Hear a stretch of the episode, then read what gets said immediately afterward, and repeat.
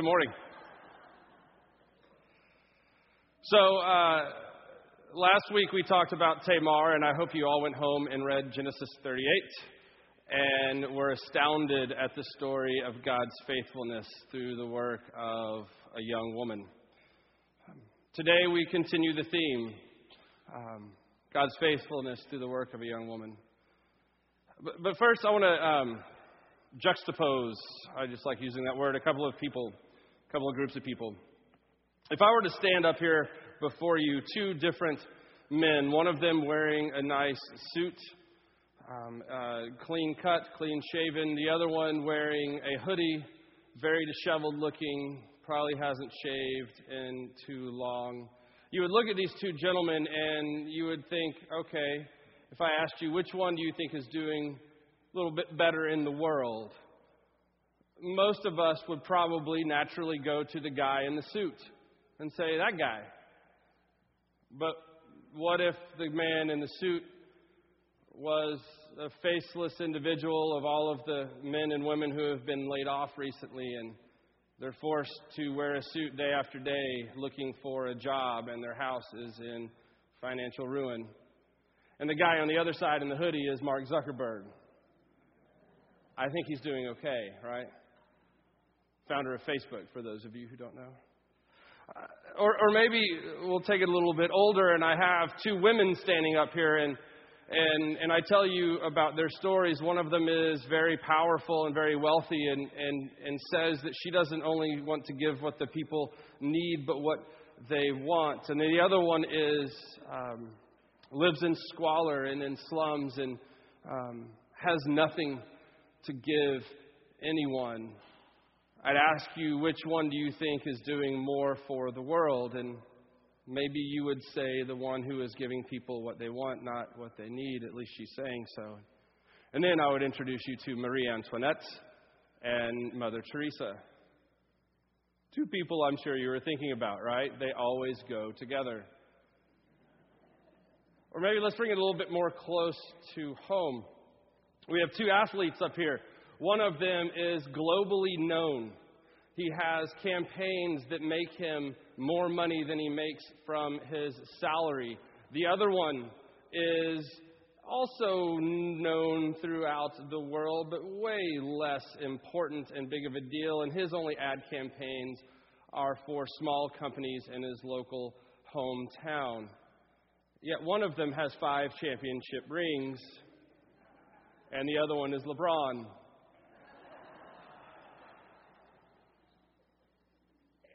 Or, or maybe I'll just turn it on myself. How many of you thought I actually owned more than one suit? Or maybe since he's still in Israel, I'll make fun of him.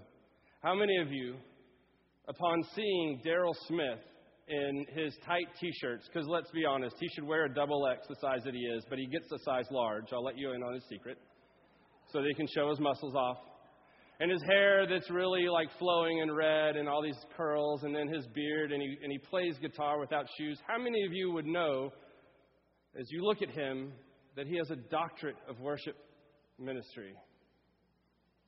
He does. He's Dr. Daryl now.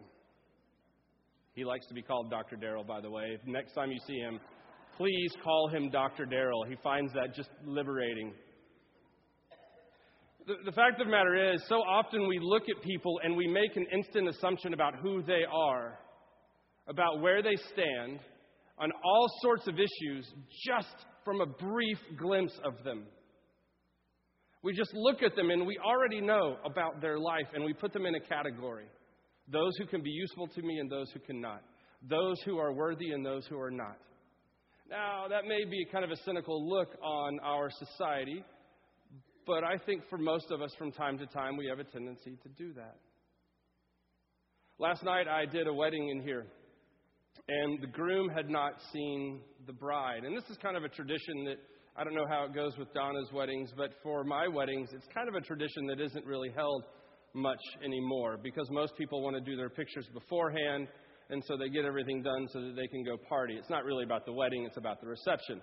Sorry, I'm a little bitter about that. But um, so th- this isn't really, tr- but he hadn't seen her yet, and he was just giddy and excited, and I mean, he was just like up here, kind of bouncing around uh, down down there, and and and, and he was so excited to see her. And the first time that you get to see, I don't, I don't, I'm sure many of you have been to weddings here. Um, to see the bride is when um, the bridesmaids have come through, and then they usher in the bride uh, to the back there, right behind the glass doors, so you can see this white blob, essentially, right? Because it's there's glass and it's kind of creating, and it's so far back there, and, and all you see is this kind of this outline and this white dress, and you know that it's the bride because who else is going to wear white on that day? Um, some of you probably, but uh, it's back there, and you can't really tell. You think she looks beautiful, but you don't know, and you make this judgment. That's what. She, and then the doors open, and it's like, whoa. I, I know that this guy had. Um, I'm sure that he had that thought last night that he saw her, and he was like, "Oh man, this is wow." Because I always watch the groom's face as the doors are open, because I'm close, closer than anyone, and it's really fun to see the different reactions of different guys when their bride comes forward. And it was just this look when the doors open. It struck me last night. I don't know why I've never thought of this before, maybe because it needed for today. Um, but it just was really this amazing thing when the doors were open, how clearly he saw who she was. I think part of the problem with us is when we see someone, we don't want to wait for the doors to be open before we determine who they are. We, we see someone through a door, through a glass, through this lens, and it's the lens of our own preconceptions. It's the lens of our own prejudices. It's the lens of our own experiences and what we believe we know. And we want to say, that's who that person is down there. Instead of waiting for that door to be opened by God and for God to say, this is who this person is. Rahab, by all stretch of the imagination, was not necessarily someone you would call holy. She was, um, in my terms, the Dolly Parton of the chicken ranch, right? Okay, in, Scripture, that she was the um, she she was a prostitute. A lot of people think she was the madam of her house, and and she wasn't secretive about it. That's who she was. The Israelites, Joshua has just taken over the tribe of Israel. Moses has, has died, and God says, Joshua, this is your time. And he says, uh, in a very short period of time, three times, be strong and courageous, be strong and courageous, be strong and courageous. Because I'm going to give you everything that I have promised. We are going to walk through this land that I'm giving you and destroy everyone. And Joshua knowing this, comes to the first city, the city of Jericho. Jericho is an interesting city because it sits in the middle of Egypt and the Hittites. It sits in between these two very powerful military places. And they were scared. They never knew what was going to happen on their left or on their right, and so they built these tremendously large walls. The walls of Jericho are famous, right? Huge. Strong people don't need big walls. Weak people do. So they weren't that strong of a nation, and so they tried to protect themselves by building these walls. And they would hear all of the talk of the different stuff that's going on around them. They sat in such a position that if something happened in Egypt, they would know. If something happened over with the Hittites, they would know. And so when Moses led the people of Israel from Egypt, that story spread quickly. I mean, when a body of water goes dry in one place for an entire nation to walk through. They didn't have Facebook or Twitter or Instagram, but I'm sure that story got around. So when the spies come into town, they go to this house of prostitution. And you can say, good choice. Where is there going to be a place where more people in power are sharing their secrets in an unauthorized way than there? So they go into this place and they find Rahab, and Rahab, as Donna told us earlier, hid them. And an interesting thing, because the story in, in chapter 2 here of Joshua takes place pretty quickly, but it must have taken place over a longer, extended period of time, especially in that first day. They come into town, And then immediately, almost, the king, it seems, understand, hears of them being in town, and so he sends people to investigate. But in the meantime, Rahab has time to hide them up on the roof of her house. So the question that we might ask ourselves is Was it Rahab who told the king of their presence? Was it Rahab who sent a messenger to the king saying, Hey, over in Rahab's house are two people of the Jewish tribe. You better send some guards quick. But why would she do that? Because she's heard the stories of God. Because if you know the story, that these men from the king and they're looking for these spies. And Rahab says, in my house? No, of course not. Oh, no, they were here, but before the gates closed, they left. And they went that way. And the king's men don't even question her. They're like, okay. And they leave. And the gates close behind them.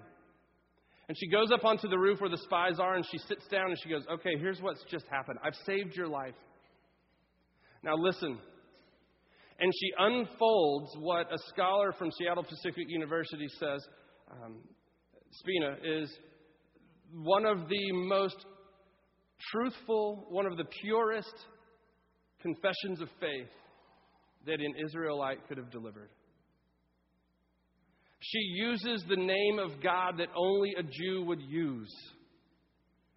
She, when she, when she talks about the parting of the Red Sea, she doesn't call it the Red Sea, which no Jew would have. She called it the Sea of Reeds. She says that your God, Yahweh, the Lord God, is God of heaven and of earth below. Only two other times in the New Testament is God described this way, and it's by Moses and Solomon. She knows her stuff. She delivers this confession of faith, to which Spina suggests if you take out the, the knowledge of who Rahab is and you just hear this confession of faith, you would think that it was delivered by one of the leaders of the people of Israel. You would think that, I mean, somebody, if they had catechism, she could teach their catechism. She knew it. And she says, I believe so much in your God. I know that this is going to happen, so you must save me as I have saved you, not just me, my entire family. So these spies are kind of caught. And they break the law because in Deuteronomy it says, You never will make an oath with someone who is a Canaanite. And they say, Okay, we'll spare you. In Joshua chapter 6, verse 22, it says this Then Joshua said to the two spies, Keep your promise. Go to the prostitute's house and bring her out along with all her family. The young men went in and brought out Rahab, her father, mother, brothers, and all the other relatives who were with her. They moved her whole family to a safe place near the camp of Israel. Then the Israelites burned the city and everything in it. Only the things made from silver, gold, bronze, and iron were kept for the treasury of the Lord's house. So Joshua spared Rahab the prostitute and her relatives who were with her in the house. Because she had hidden the spies Joshua sent to Jericho. And she lives among the Israelites to this day. Now, fast forward to chapter 7, and we hear a story, the ending of a story of a man by the name of Achan. Then Joshua and all the Israelites took Achan, the silver, the robe, the bar of gold, his sons, daughters, cattle, donkeys, sheep, tent, and everything he had, and they brought them to the valley of Achor. Then Joshua said to Achan, Why have you brought trouble on us? The Lord will now bring, tr- bring trouble on you. And all the Israelites stoned Achan and his family and burned their bodies. They piled a great heap of stones over Achan, which remains to this day. This is why the place has been called the Valley of Trouble ever since. So the Lord was no longer angry. These are the words of the Lord. Thanks be to God. In the story of these two people of Rahab and Achan. Rahab, we know. She's a prostitute, she's a madam of a house. Achan, if you read a little bit before that, we find out is not only from the tribe of Judah, he is from an important family in the tribe of Judah. He is an important part of that family. Two times it mentions his lineage. And if it mentions it twice, it means this is a big deal. This guy was a big guy in the tribe of Judah. This guy was a big guy in the people of Israel. He was um, a powerful, privileged person. And yet, the ending of his story is completely different. If I stood Rahab and Achan up here, and you knew a little bit about their past and their history, and I said, Which one of these two do you think is more favored by God? Which one of these two do you think is going to end up in the genealogy of our Lord and Savior Jesus Christ? Chances are, if you don't know the rest of the story, you're going to vote for Achan. But see, here's what happened. Before they attacked Jericho, God was very specific about something. He said, Look, we're going to go in, we're going to knock the walls down, we're going to take care of things, but then I want you to reserve the gold, the silver, the bronze, the iron, bring it to my treasury. Everything, bring to my treasury. But Achan, Achan, knowing this, was a little tempted. He saw some gold and he saw some silver and he saw some beautiful robe and he said, No one's going to miss this pound of gold, these pieces of silver, this robe.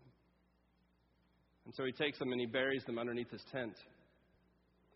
Nobody knows except God, but God doesn't like it. And so the next time the people of Israel try to take on the next city, they go and they attack this city called Ai, and it was a much smaller city, and they're like, this is going to be a cakewalk, Joshua. Just send a few of us down. And a few of them go and they just get beaten. And they run home with their tail between their legs, and fear just passes through the entire people of Israel. Has God left us? They come to find out that it was because of Achan and his actions and his lack of faith. If Those two people stood back there behind the door, we would see them in the way that we want to see them. And we might judge them before we allow those doors to be opened and realize who God truly has made there. Too often in my life have I done this. Too often in my life have I seen someone through my lens and I label them and I put them in a category as useful or not useful to me, as worthy or not worthy. I put them in a category whatever I think it is and however I think they are going to be for me immediately when I see them or I hear them make a statement or I, or I see, sense anything about them, I'm like, that's who that person is. Done. And I don't wait for those doors to open. Too often has the church at large done this to people and not just people, but groups of people. Too often have we looked at a group of people and said, as the global church, those people are not worthy. And we look through the lens that we have created for ourselves, and we don't wait for the doors to be opened by God and for us to truly see the sons and the daughters that He has crafted. Too often have we condemned before we have loved. Too often have we had so little faith? Too often have we had so little faith that we weren't willing to wait for God to reveal something before we acted. We needed to trust ourselves and not Him. Maybe it's time we remember that it's Rahab who's in the genealogy. Maybe it's time that we need to remember that when we see someone, we see them through our lens and we need to wait and allow those doors to swing open and let the bride walk down the aisle.